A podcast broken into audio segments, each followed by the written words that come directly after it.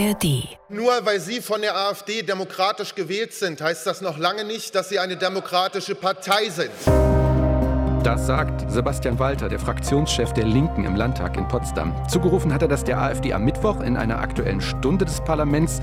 Da ging es um den Kampf gegen Rechtsextremismus und dabei zeigten auch alle Fraktionen in Richtung der AfD, die gerade bundesweit einen Umfragehöhenflug hat.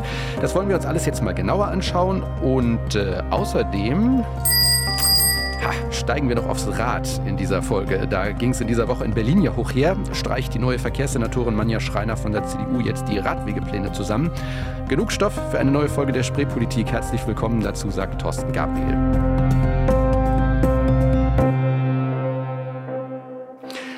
Und aus Potsdam zugeschaltet begrüße ich meine Kollegin Amelie Ernst. Hallo Amelie. Hallo nach Berlin. Und hier bei mir im Studio ist die Kollegin Sabine Müller. Hallo Sabine. Hi Thorsten. Also Amelie, ähm, erstmal zur Einordnung. Aktuelle Stunde im Landtag am Mittwoch. Das Thema mhm. war Rechtsextremismus. Was war denn da der aktuelle Anlass? Na, Anlass war eigentlich, dass vor 30 Jahren das Netzwerk Tolerantes Brandenburg gegründet wurde, eben damals als Reaktion auf diese vielen rechtsextremistischen oder auch rassistischen Taten in den 90er Jahren. Da hat sich also der damalige Ministerpräsident Manfred Stolpe federführend dafür eingesetzt, dass da etwas passieren muss, was durchs ganze Land geht, was die Leute vielleicht auch ja im Vorfeld von irgendwelchen Taten einfach mal mitnimmt und klar macht, was Demokratie ist, was geht, was nicht geht. Da wurde eben dieses Netzwerk gegründet, das ist auch relativ groß mittlerweile und ist eben aktiv, äh, macht äh, Networking, ähm, ermutigt Leute, sich gegen Rechtsextremismus zu stellen.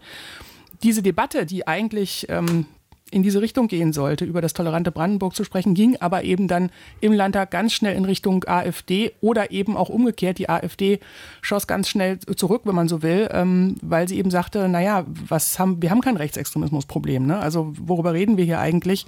Das ist alles wieder nur eine politische Diskussion, die uns schaden soll. Da können wir auch direkt mal reinhören. Hans-Christoph Berndt, der Fraktionschef der AfD, der hat dann eben auch genau gekontert auf die Vorwürfe, dass es ein, ein Rechtsextremismusproblem in Brandenburg gebe.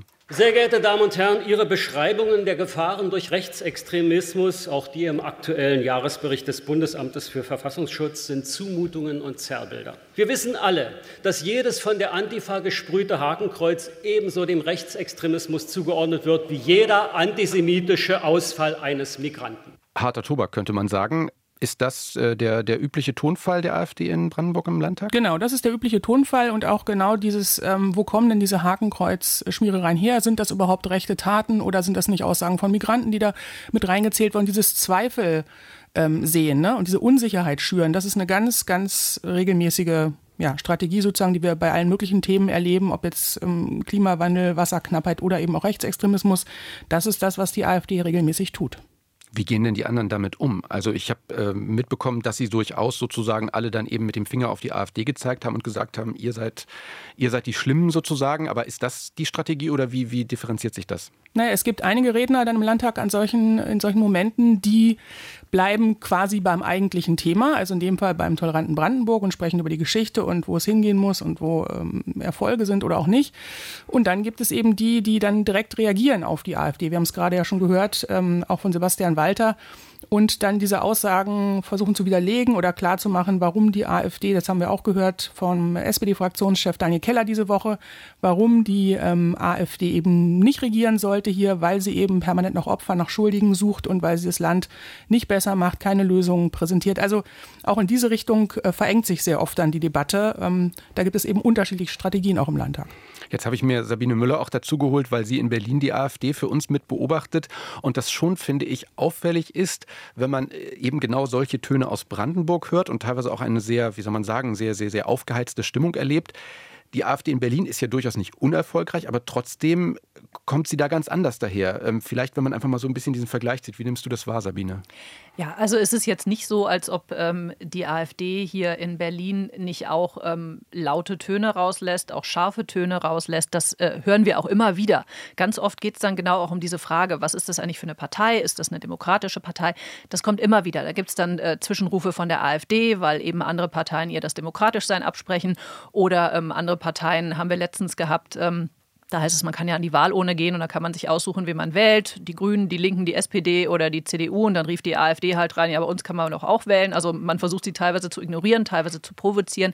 Da gibt es durchaus auch immer relativ hitzige Rededuelle. Aber insgesamt, das war ja auch das, was die AfD in Berlin immer für sich in Anspruch genommen hat, dass sie sozusagen die gemäßigtere Landespartei ist, ähm, dass sie eben nicht so laut ist, nicht so öffentlich hetzt und so weiter, was nicht heißt, dass da nicht auch Aussagen kommen, bei denen sich äh, den anderen Parteien der Magen umdreht. Aber wir haben es zum Beispiel jetzt auch von Christine Brinker letztens noch mal gehört ähm, in, der, in der Aussprache zur Regierungserklärung äh, des jetzigen, des neuen äh, regierenden Bürgermeisters Kai Wegner, dass sie eben gesagt hat, wir wollen hier nicht immer alles nur niederreden, sondern wir wollen auch mitarbeiten. Das können wir uns direkt mal anhören. Als Oppositionsfraktion werden wir ihre Arbeit kontrollieren und da, wo nötig, mit deutlichen Worten kritisieren. Wir werden immer den Finger in die Wunde legen, egal wie schmerzlich das sein mag. Aber wir werden ganz sicher keine Fundamentalopposition sein wie die Kollegen auf der linken Seite des Hauses. Wir werden uns konstruktiv mit Ihren Vorschlägen und Plänen auseinandersetzen. Wir werden Ihre Arbeit sorgsam prüfen, nötige Korrekturen anmahnen und unsere eigenen Politikentwürfe zum Wohle der Berliner entgegenstellen. Das ist übrigens auch nichts Neues, weil ich hatte mich das tatsächlich auch gefragt, weil man hat ja nicht immer so alles auf dem Schirm. Als äh, Christine Brinker ähm, auch letztens dann mal sagte, ja klar, werden wir auch äh, für, CDU-Projekte und so stimmen, da hatte ich gar nicht so sehr auf dem Schirm, wie das eigentlich in den Monaten davor war und habe dann auch beim, beim Sprecher der Fraktion nochmal nachgefragt und der hat mir dann gleich eine doch durchaus äh, längliche Liste ähm, zukommen lassen, wo zum Beispiel die AfD im Gesundheitsbereich durchaus auch mit Rot-Grün-Rot gestimmt hat. Also das ist tatsächlich so, die gucken sich das schon ähm, auch themenweise an und wenn sie irgendwas gut finden, wenn es irgendwie Pflegekräfte und so weiter, dann stimmen sie da durchaus auch mal mit.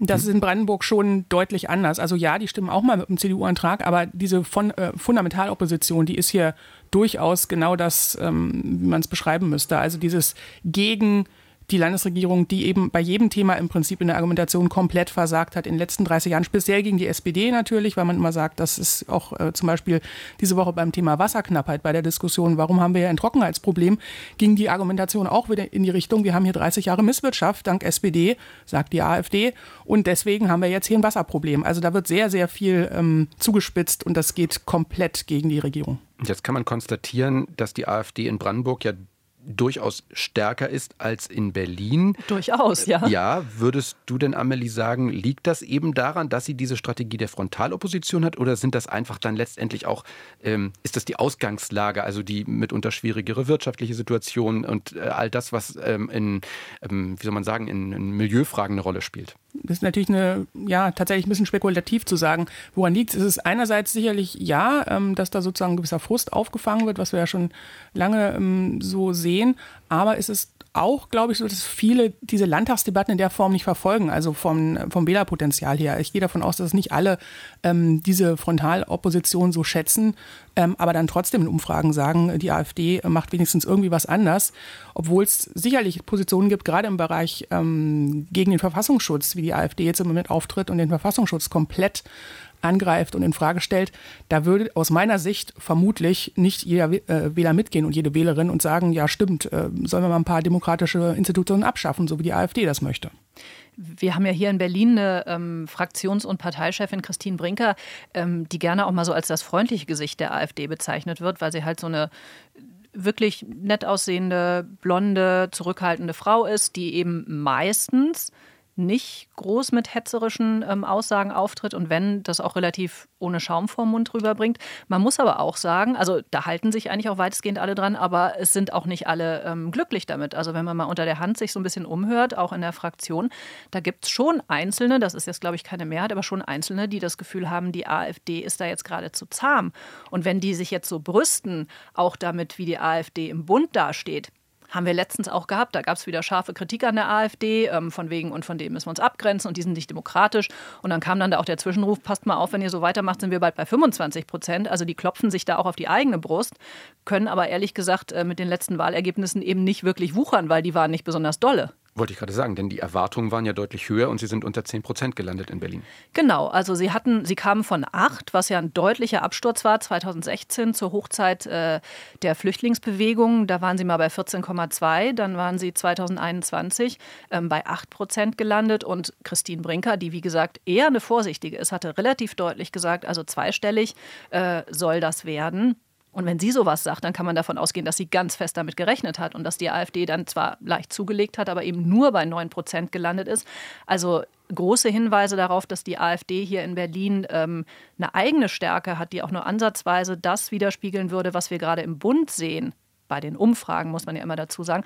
Also da haben wir keine großen Hinweise drauf. Ich bin mal sehr gespannt, wann wir die nächsten Meinungsumfragen hier in Berlin dann auch sehen. Ja, das ist aber spannend, was, äh, was du jetzt sagst, ähm, dass es da einige gibt, die sich sicherlich markigere Worte wünschen würden bei der Berliner äh, AfD. Und hier ist es eher umgekehrt. Also hier hören wir im Hintergrund eher den einen oder anderen ähm, AfD-Landtagsabgeordneten, der, das merkt man ja teilweise auch in Reden oder in Ausschüssen, der gerne mehr, sagen wir mal, inhaltlich arbeiten möchte und äh, konstruktiver, als es die erste Reihe in der AfD-Fraktion im Moment macht, mit dieser kompletten äh, Frontalopposition. Und da gibt es durchaus welche, denen das eigentlich zu weit geht, die sich aber komplett nicht durchsetzen können und dann wirklich in der ähm, zweiten oder auch eher dritten Reihe sitzen. Amelie, gehst du denn davon aus, dass sich da in den kommenden Monaten in irgendeiner Weise etwas verschieben wird am Umgang mit der AfD oder der Umgang der AfD im Landtag mit den anderen? Denn im nächsten Jahr steht eine Landtagswahl an und bekanntermaßen, das kennen wir aus Berlin ja auch, ähm, ist es so, dass äh, dann ja äh, Hektik ausbricht zum Teil, wenn die Umfragewerte bei einer Partei nicht so stimmen oder man meint, man muss den politischen Gegner, die politische Gegnerin irgendwie anders angreifen, man muss vielleicht sogar Positionen übernehmen. Also glaubst du, dass es da zu Verschiebungen kommt im Umgang? Ich glaube nicht. Ich glaube, man ist jetzt ähm, so eingestellt, auch bei den anderen ähm, Parteien, ähm, dass sich daran nicht mehr viel bewegen wird. Also auch der CDU-Fraktionschef Jan Redmann hat ähm, neulich ganz klar gemacht, dass er da kein ähm, keinen Weg Richtung AfD sieht und auch keine klare Abgrenzung äh, will und auch keine, das, was die AfD teilweise ja versucht zu sagen, CDU-Positionen sind doch auch unsere Positionen, zum Beispiel was die Situation an der Grenze betrifft, da können wir doch irgendwie zusammenarbeiten. Ähm, da ist Jan Redmann relativ klar, auch äh, als Landeschef natürlich gleichzeitig zu sagen, das, das geht gar nicht. Und ähm, bei der Linken, bei der SPD, bei den Grünen, auch bei den Freien Wählern, da wird sich an dieser ähm, diesem kompletten Gegenüber und diesem ähm, gegen AfD und AfD gegen die anderen nicht mehr viel ändern, denke ich. Ich bin tatsächlich auch mal äh, sehr gespannt, wie das hier in Berlin weitergeht mit der AfD. Im Moment lebt die ja so äh, mit großer Grandeur ihre Rolle als in Anführungszeichen Königsmacherin aus. Also eigentlich in jeder, ähm, in jeder Abgeordnetenhaussitzung kommt dann wieder das Argument, äh, diese Regierung, Herr Wegner ist doch eigentlich nur von unser Gnaden Bürgermeister geworden, weil. Muss man vielleicht nochmal erklären. Genau. genau, es gab ja drei Wahlgänge und am Ende ähm, behauptete die AfD, sie hätte sozusagen sozusagen mit ihren Stimmen die Wahl des regierenden Bürgermeisters Kai Wegner gerettet. Ganz genau. Die AfD sagt, zehn von uns haben dann am Ende im dritten Wahlgang für ihn gestimmt, äh, damit sozusagen diese Zitterpartie endlich ein Ende hatte. Die ähm, schwarz-rote Koalition weist das natürlich zurück, hat ähm, auf jeden Fall auch das Glück, dass am Ende genau so viele Stimmen für Wegner da waren, wie diese schwarz-rote Koalition abgeordnet hat. Aber da, da bin ich mal gespannt, wie lang die AfD diese Königsmacherin-Karte noch spielt. Ähm, was, was mir aufgefallen ist in Berlin, und das ist wahrscheinlich in Brandenburg auch ganz anders, Amelie, da kannst du sicherlich gleich noch mal was zu sagen, ist, wie wenig mediale Aufmerksamkeit die AfD gerade in Berlin bekommt. Ich bin auch extra zur Vorbereitung nochmal bei uns ins Press Pressearchiv gegangen, habe nochmal genau geguckt, okay, was wurde denn eigentlich auch über die AfD speziell mal jenseits von einzelnen Zitaten, die in irgendwelchen äh, Artikeln äh, zu den Abgeordnetenhaussitzungen auftauchen, was wurde über die AfD mal berichtet, wo wurde genau hingeguckt. Das ist gar nicht so viel. Und ich erinnere mich, im März war ja Parteitag, als Christine Brinker wiedergewählt wurde. Da war ähm, kaum jemand da. Und äh, da hörten wir unter anderem auch von der, von der großen Berliner Tageszeitung, dass die gesagt haben, ach nee, gehen wir nicht hin, die AfD ist gar nicht wichtig genug. Halte ich für eine Fehleinschätzung, aber ähm, die müssen im Moment auch tatsächlich echt um die Aufmerksamkeit kämpfen hier. Genau, das ist hier natürlich anders, weil sie ist nun mal die größte Oppositionsfraktion im Landtag und ähm, natürlich ist es wichtig zu gucken, was äh, wirft sie der Landesregierung an sich per se vor, aber es geht dann oft eben doch in dieses äh, komplett Frontal und in diese Selbstbeschäftigung und inhaltlich passiert da eben nicht wahnsinnig viel und das ist, äh, denke ich, wichtig, das zu transportieren, je nach Thema auch. Ne? Was, was macht die Opposition, was machen die anderen, ähm, wer ist da konstruktiv und wer nicht. Wie, wie ist denn das bei euch, Amelie? Also hier ähm, äh, kommen von der AfD auch dauernd Pressemitteilungen, wo sie auch versuchen eben zu zeigen, dass sie inhaltlich arbeiten. Letztens gab es eine, da hieß es, oh, heute im Verkehrsausschuss hören Sie bloß gut hin, weil wir haben Fragen gestellt zur Sperrung am Kaiserdamm und was das für die Umleitung heißt und ob da nicht mehr eingerichtet werden soll. Und also wir tun was für die Bürger und dann auch hinterher, ja, schaut, also wir haben hier was erreicht, dieses AfD wirkt, was sie dann immer noch hinterher dranhängen. Also versuchen die in Brandenburg tatsächlich dann auch sich inhaltlich zu profilieren? Oder ist das nur das, was wir hier klar teilweise auch sehen, wo es dann Anträge, kein Gendern äh, bei den Behörden und so weiter? Genau, das gibt es auch. Es gibt aber eben auch eben ein, zwei äh, Kernthemen, die dann immer variieren. Corona ist jetzt natürlich weg. Jetzt sind es Geflüchtete ähm, ja, in allen Themenbereichen, wo es darum jetzt wieder geht und wo da sehr, sehr viele Pressemitteilungen dazu kommen. Oder Sachen, die eigentlich Bundesthemen sind, äh, die dann aufs Land ähm, oder auf den Landtag runtergeholt werden, obwohl sie da nicht entschieden werden. Auch das passiert. Und was ähm, am Donnerstag ganz spannend war, da hatte die AfD zum Besuchertag eingeladen, hatte also ähm, ja, mit Publikum sozusagen gerechnet und hat ähm, wahnsinnig viele Fragen dann plötzlich in der aktuellen Stunde gestellt von verschiedensten Abgeordneten. Also eben auch die dieser Versuch, den Landtag als Bühne zu benutzen ne? und zu sagen, jetzt zeigen wir mal beim Thema Wasserknappheit, was sonst nicht das Kernthema der AfD ist, muss man sagen, äh, da äh, präsentieren wir uns jetzt mal als eine ganz starke und eine ganz kritische und eine wahnsinnig vorbereitete Opposition. Das ist im Ausschuss dann doch oft anders. Also, eine Partei, zwei unterschiedliche Strategien in Berlin und in Brandenburg. Ich danke euch herzlich für die Einblicke, äh, die ihr uns geliefert habt, wie die AfD tickt, äh, hier wie dort. Amelie Ernst nach Potsdam, dir einen schönen Tag noch. Sehr und, gerne. Und Sabine, du bleibst noch bei uns, denn äh, wir haben ein zweites Thema, bei dem du, ich sag mal, mitreden kannst. Ähm, und dafür muss ich, ich, es war einfach so schön, ich muss es noch mal kurz rausholen. Es geht ums Fahrradfahren. Also platter kann man eigentlich das Thema nicht anmoderieren, aber mit dieser Klingel... Platter ist nur ein kaputter Reifen, ne? Genau, und mit, äh, mit, mit diesem äh, wunderschönen äh, akustischen Signal äh, begrüße ich Jan Menzel bei uns in der Runde. Hallo Jan. Hallo, freut mich auch sehr. Jan, äh, du bist der, der, der Radfahrexperte oder beziehungsweise der Mobilitätsexperte bei uns in der Redaktion. Die Radwege haben Berlin auf Trab gehalten, das politische Berlin in dieser Woche. Ähm, es gab da Meldungen oder beziehungsweise Signale aus dem Haus der Verkehrsverwaltung. Jetzt würden auf einmal alle Radwege Projekte gestoppt, dann hieß es nein, doch nicht, dann wieder doch. Also es war ein großes Hin und Her. Hilf uns doch mal, wo stehen wir denn jetzt am Ende dieser Woche eigentlich? Äh, wird weiterhin Fahrrad gefahren in der Stadt? Ich glaube schon, wenn es nicht gerade regnet, wie es ja nun Ende der Woche war, das äh, ist doch ein bisschen feuchter geworden, nicht das optimale Radfahrwetter, aber das eigentlich ähm, krasse finde ich ist doch, dass wir nach so einer Diskussion, die so lange ging, eigentlich immer noch ein bisschen im ungefähren tappen, was nun eigentlich los ist, was eigentlich geplant war. War das Ganze ein großer Betriebsunfall oder ist das hier ein Kurswechsel mit Ansage? Da bin ich wirklich absolut verdutzt, was die Verantwortlichen, allen voran die Verkehrssenatoren, aber auch ein bisschen der regierende Bürgermeister hier haben laufen lassen. Denn das ist ja doch eine Mega-Debatte. Dagegen ist ja die Friedrichstraße fast schon laues Lüftchen. Denn hier werden auf einmal wieder Radfahrer auf die Barrikaden gebracht. Die wollen jetzt auch künftig immer montags demonstrieren und dafür sorgen, dass Radwege doch gebaut werden. Also wenn man angetreten ist im Wahlkampf mit der Ansage, also wir wollen mehr miteinander, mehr versöhnen und so weiter, kann ich jetzt feststellen, nee, das ist wieder ein bisschen mehr Straßenkampf geworden und ich glaube auch ein bisschen unnötig, weil so viele Dinge, die sind gar nicht wirklich durchdacht. Da kommt hier mal ein Versatzstück, da wird hier ein Satz geäußert und das finde ich nach dieser Woche eigentlich fast am verheerendsten, dass man das Gefühl hat, hier ist eine Verwaltung oder eine Verwaltungsspitze, eine Senatorin am Werke, die erkennbar noch mit sich ringt und noch gar nicht richtig weiß, wie sie Dinge handeln soll. Das wundert mich. Dann, dann lass uns doch zuerst mal vielleicht noch mal ganz kurz so ein bisschen die, die Fakten sortieren. Also los ging das alles, glaube ich, noch Ende vergangener Woche mit einer Mail, die in Lichtenberg bekannt wurde aus dem Haus der Verkehrsverwaltung, richtig? Richtig, genau. Das war ein interner Mailverkehr der dann in der örtlichen BVV verlesen wurde von der Stadträtin dort mit der Maßgabe, dass, ich fasse es jetzt einfach mal zusammen, sämtliche Projekte, die dazu führen, dass nennenswert doch Stellplätze wegfallen oder auch Fahrverkehr beeinflusst wird, dass die vorerst nicht weiter verfolgt werden. Und ähm, das war erstmal nun ein Schreiben, wo man hätte fragen können, ist das eine einzelne Verwaltungsmeinung? Aber dann haben sich die Indizien einfach so stark verdichtet. Es kamen Meldungen aus anderen Bezirken, es gab dann auch ähm, andere Schreiben, die bekannt wurden, es gab dann auch Pressemitteilungen und auch Erklärungen der Senatorin selber, dass eigentlich ziemlich klar wurde, wenn man die Steine zueinander legt, nee, hier ist was ganz Grundsätzliches geplant und vor allen Dingen auch die Frage, ähm, was ist hier eigentlich vom, vom Vorgehen her gerade angedacht? Weil natürlich kann eine Verwaltung oder eine Chefin, die neu dazukommt, erstmal eine Bestandsaufnahme machen und mal gucken, was ist hier eigentlich, ähm, wie will ich das künftig machen. Aber hier war wirklich der Eindruck, ähm, dass hier Verwaltungen, Abteilungen, Referate selbstständig tätig werden. Ähm, vielleicht auch nicht immer in freundlicher Absicht gegenüber der Hausspitze, aber dass auf jeden Fall hier eine ganz große Kakophonie herrscht. Und ein einziges Mal in dieser Woche, da haben wir es auch geschafft, diejenige, um die der ganze Wirbel, bestand, nämlich die Verkehrssenatorin Manja Schreiner, direkt persönlich zu fassen zu kriegen. Und das war es dann du, Sabine. Da ging es bei der Pressekonferenz eigentlich um ein ganz anderes Thema. Aber erzähl mal, also wie, wie war das? Also ich will jetzt nicht sagen, wir haben sie in Hinterhalt gelockt. Das äh, würde sich ein bisschen zu gemein anhören. Nee, aber also eigentlich war sie da für ein Ges äh, Pressegespräch fünf Jahre Regenwasseragentur. Ähm, und äh, wir hatten hinterher gesagt, wir würden gern auch noch ähm, fürs Fernsehen sozusagen sie alleine mal vor der Kamera haben, äh, mit ihr dazu äh, zu reden. Haben wir natürlich auch nachgefragt, aber sind dann eben auch auf das Thema Radwege zu sprechen gekommen.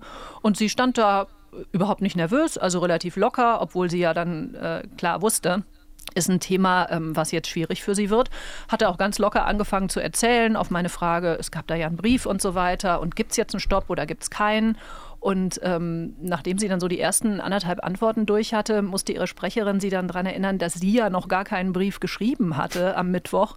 Und ähm, dann hat sie versucht, äh, das alles auch nochmal sozusagen neu zu erklären. Und da können wir jetzt, glaube ich, mal reinhören, Thorsten. Genau, das gönnen wir uns mal in, in fast voller Länge. Also mit Frage, Antworten, ein bisschen der Blick hinter die Kulissen eines Interviews. Ich habe ja die Bezirke gar nicht angeschrieben, sondern ich äh, lege im Moment Wert darauf, dass wir im Haus diese Überprüfung vornehmen und ähm, also von mir gibt es deswegen auch noch gar keine Äußerung in der Öffentlichkeit dazu, sondern ich bin ja im Überprüfungsprozess. Wie sind die Bezirke denn darauf gekommen? Weil also der öffentliche Eindruck ist ja, dass Sie den zweiten Schritt vom ersten gemacht haben. Dass Sie erst gesagt haben, stoppt mal alles und dass Sie jetzt sagen, jetzt gucke ich mir aber überhaupt erstmal an, was ihr eigentlich macht. Ja, der, der Eindruck äh, täuscht äh, zugegebenermaßen. Ich habe 1550 Mitarbeiter und natürlicherweise ähm, gibt es auch einen Austausch auf den Fachebenen, aber von der Hausleitung ist nichts gestoppt worden, sondern nur gesagt worden, wir nehmen für uns diese Überprüfung und Priorisierung vor und dann wird natürlich auch ganz kurzfristig werden jetzt Ergebnisse daraus hervorgehen, aber das dann eben erst nach der Prüfung. Aber das heißt, bis dahin können die Bezirke jetzt einfach mal weitermachen und weiter planen. Ist das richtig? Wir haben, wir haben gesagt, sie sollen jetzt einmal eine kurze Atempause einnehmen. Wir brauchen jetzt mal zwei Wochen, um uns einfach über diese ähm, genau jetzt laufenden, das sind jetzt gar nicht so viele, wir wollen jetzt einfach einen Überblick verschaffen. Über diese Projekte werden wir uns jetzt ganz kurzfristig auch mit den Bezirken verständigen. Also für die Projekte doch ein Stopp. Es ist kein Stopp, es ist einfach eine Priorisierung und Überprüfung, die wir jetzt im Haus vornehmen. Und ob es ein Stopp am Ende ist, das ist überhaupt nicht gesagt habe Sie richtig verstanden, in etwa zwei Wochen sollte man mehr wissen bei den Projekten, wo es jetzt wirklich im Moment drauf ankommt. Wir sind ja auch schon dran. Also wir sind schon dran. Das ist wirklich ganz zeitnah. Es ist wirklich eigentlich nur ein Arbeitsschritt, den wir gerade machen, der natürlich jetzt für helle Aufregung sorgt, aber das würde ich einfach mal so runterdimmen und sagen, ist ein ganz normaler Arbeitsschritt. Wir gucken uns das einfach gerade an und das auch sehr schnell. Ganz normaler Arbeitsschritt, äh, Atempause, Priorisierung, Stopp, da war ja für jeden was dabei. Genau, also da, da stand eine, also fand ich erstaunlich selbstbewusste Senatorin dafür, äh, was da gerade in ihrem Haus und in der Stadt ablief. Ähm, ja, aus, ihrem Haus heraus verursacht. Wollte ich gerade fragen. Also Sie sagte ja am Anfang, Anfang explizit, ich habe ein Haus mit so und so viel tausend Mitarbeitern. War das durch die Blume auch gesagt, äh, mein Haus hat mich da ein bisschen äh, nicht nur im Regen stehen lassen, sondern vielleicht auch in eine Falle gelockt oder so? Na, äh, also man muss ja mal dazu sagen, das ja. Haus war früher in, in grüner Hand sozusagen. Auch viele, die dort angefangen haben, auch gerade im Radverkehr, denen darf man unterstellen, dass sie eher grüne Verkehrspolitik im Sinn haben und jetzt möglicherweise auch ein emotionales Problem haben.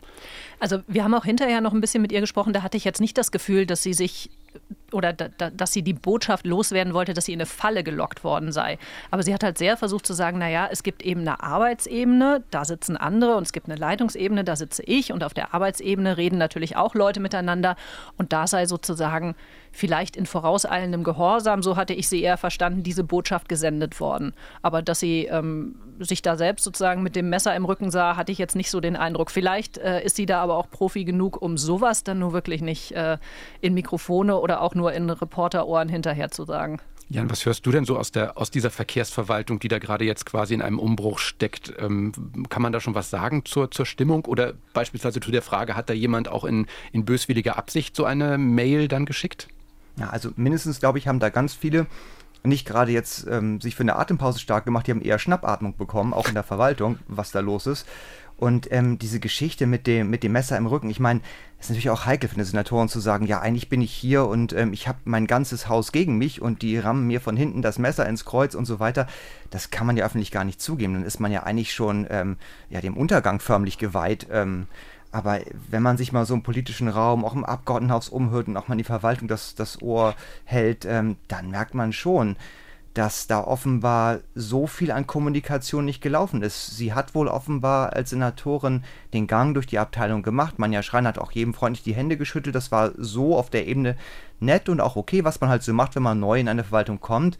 Aber dieser Punkt, dass man natürlich auch die Fachabteilung mit ihrem Wissen, ihrer Expertise, ihren Projekten einbindet und sich eben nicht als Hausspitze irgendwie einigelt, das ist wohl so nicht erfolgt. Und was da wohl offenbar auch war, sind sehr viele interne Runden und Dinge, die auch gar nicht schriftlich fixiert sind. Also diese Ansage, wir stellen alles auf den Prüfstand, das wurde ja am Anfang auch noch so ein bisschen versucht nebulös zu halten. Das ist die Hauslinie ganz offenbar, auch wenn das so ganz klar nicht kommuniziert wird. Auch die Pressemitteilungen aus dem Hause Schreiner sind ja eher ähm, ja, grausam, kann man fast sagen. Man muss sich da förmlich durchfräsen, um mal zu verstehen, was ist eigentlich jetzt gemeint. Das ist ja ein Widerspruchskatalog, der da aufgetan wird. Also ich glaube in der Tat, ähm, sie hat da einen ganz, ganz schweren Stand, weil sie eben auch in ihrer Verwaltung mit Überzeugungstätern, ehemaligen Radaktivisten, Leuten, die eigens für das Projekt Berlin radtauglich zu machen, dahin geholt worden sind. Und die ähm, sehen natürlich jetzt für sich auch persönlich da alle Fälle davon schwimmen. Und möglicherweise ja auch einen schweren Stand, weil sie nun nicht gerade Verwaltungserfahrung mitbringt. Ich kann mich daran erinnern, ich habe, bevor sie dieses Amt angetreten hat, mit Leuten in der CDU gesprochen, die durchaus Verwaltungserfahrung hatten zu der Zeit und ähm, die gesagt haben, hm, dann nimmt sich jemand aber eine ganze Menge vor und das wird vielleicht lustig werden, wenn sie erstmal auf eben einen Verwaltungsapparat trifft, der eben ganz anders tickt als die freie Wirtschaft, also aus der sie ja kommt. Sie war ja lange Zeit Geschäftsführerin der, der Fachgemeinschaft Bau und da ist halt der Arbeitsalltag dann doch ein anderer als an einer Behörde. Also kommt das auch mhm. noch mit dazu?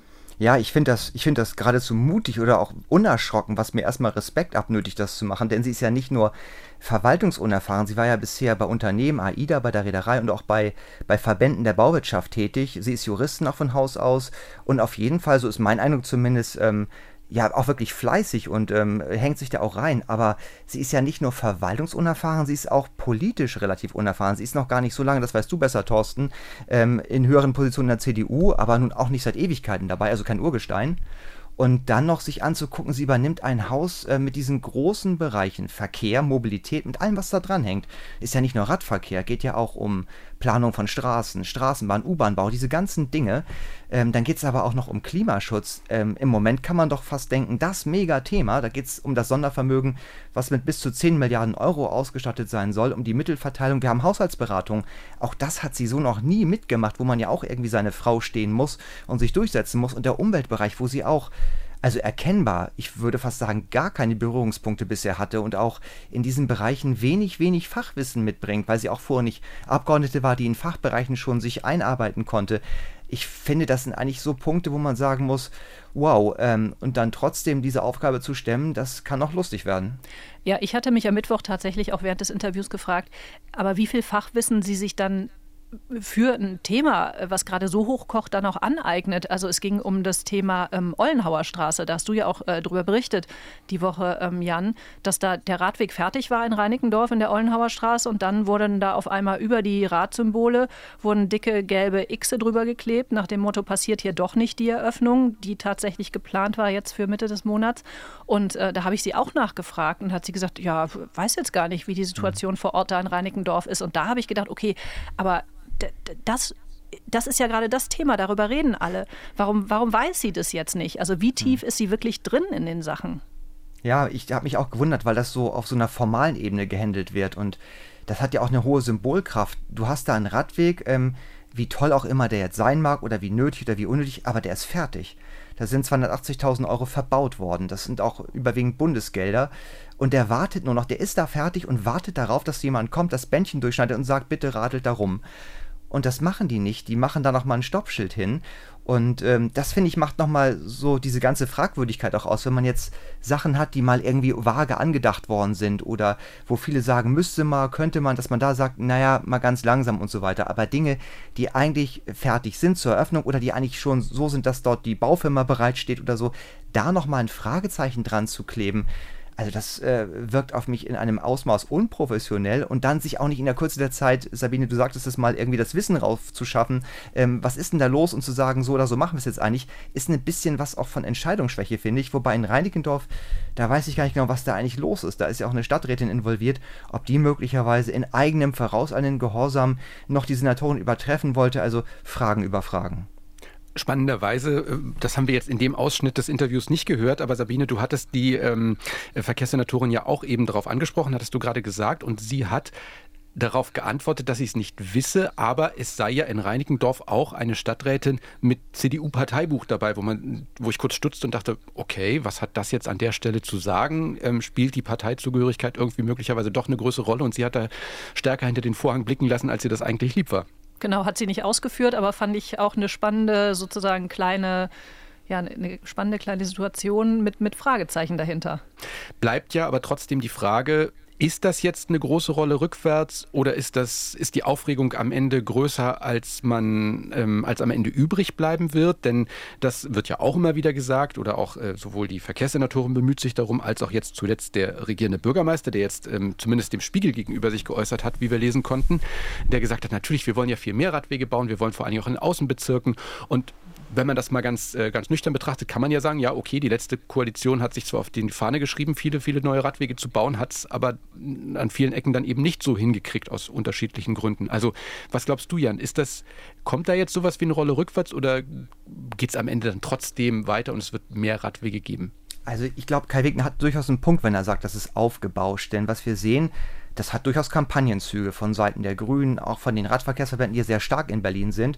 Was die auf die Beine gestellt haben an Protest, noch an Aktionen und auch was jetzt kommt, das hat durchaus Kampagnenzüge. Insofern ja, aufgebauscht, aber es ist eben auch ein handfester Interessenkonflikt. Das muss man mal so ganz nüchtern sehen. Jeder Meter Straße ist ja nur einmal da und kann auch nur einmal vergeben werden.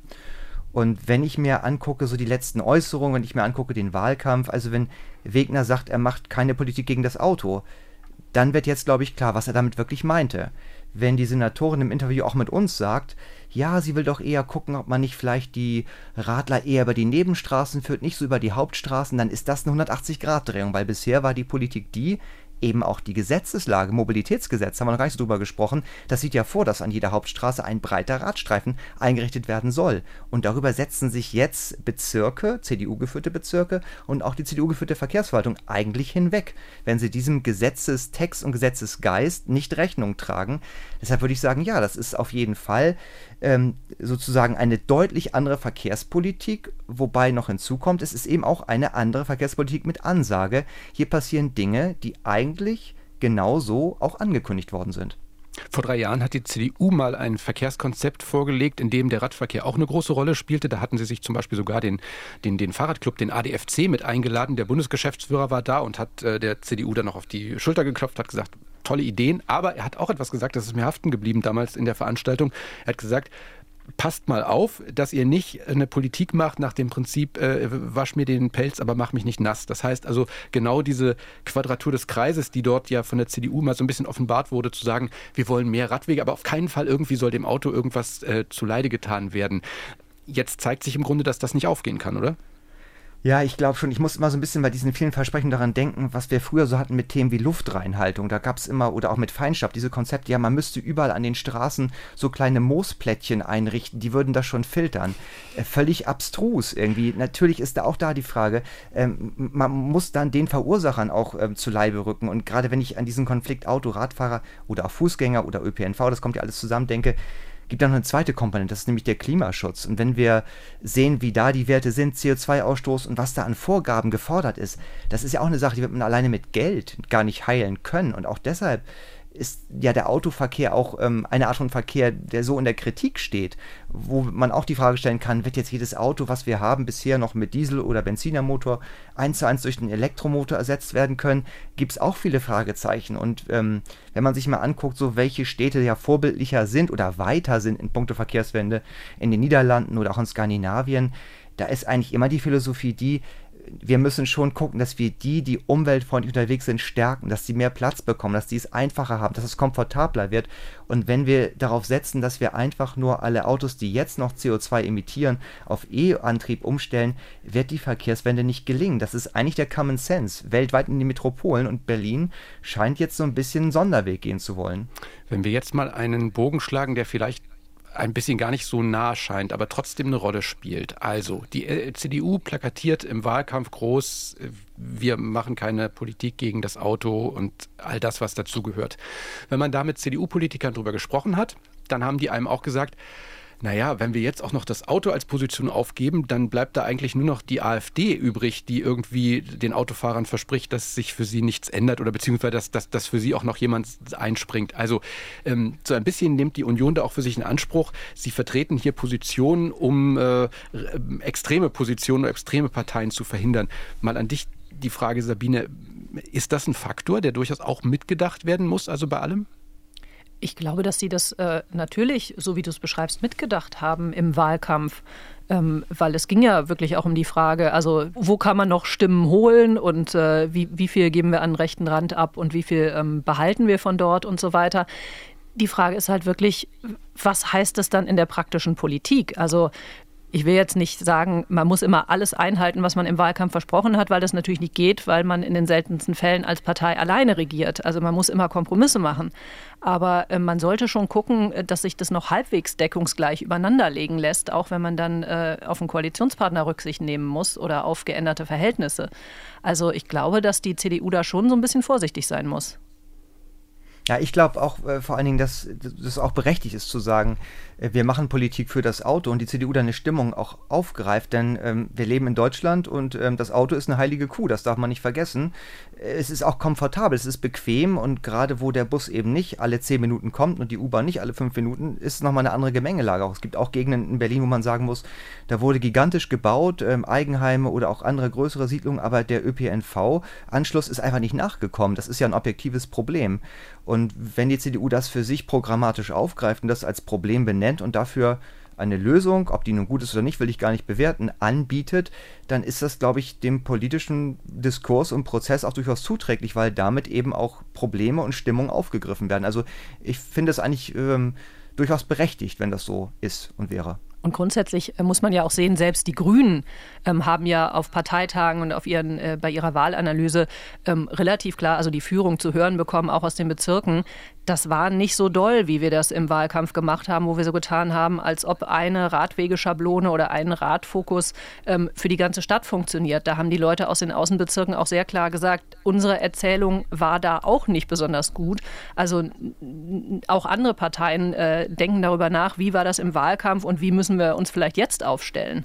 Ja, das stimmt. Ich muss da gerade auch denken an Gespräche mit grünen Stadträtinnen, die nicht jetzt im grünen Kernland Friedrichshain-Kreuzberg sitzen, wo Radwege über alles gehen und wo man damit auch wirklich punkten kann, sondern eher in den Außenbezirken, die dann klar sagen, naja, bei uns ist eher das Problem, dass wir vielleicht einen besseren Bus brauchen, der öfter kommt. Wir haben viele ältere Menschen, die wollen und können vielleicht gar nicht Rad fahren. Insofern macht jetzt ein Radweg überall nicht unbedingt Sinn. Wir brauchen eher eine bessere Busanbindung. Auch das sind äh, ja Themen, die auch bei den Grünen diskutiert werden. Also in diesem Sinne erleben wir auch hier wieder eine Diskussion um äh, zwischen Innen- und Außenstadt, könnte man sagen, zwischen den unterschiedlichen Bedürfnissen, die es da gibt.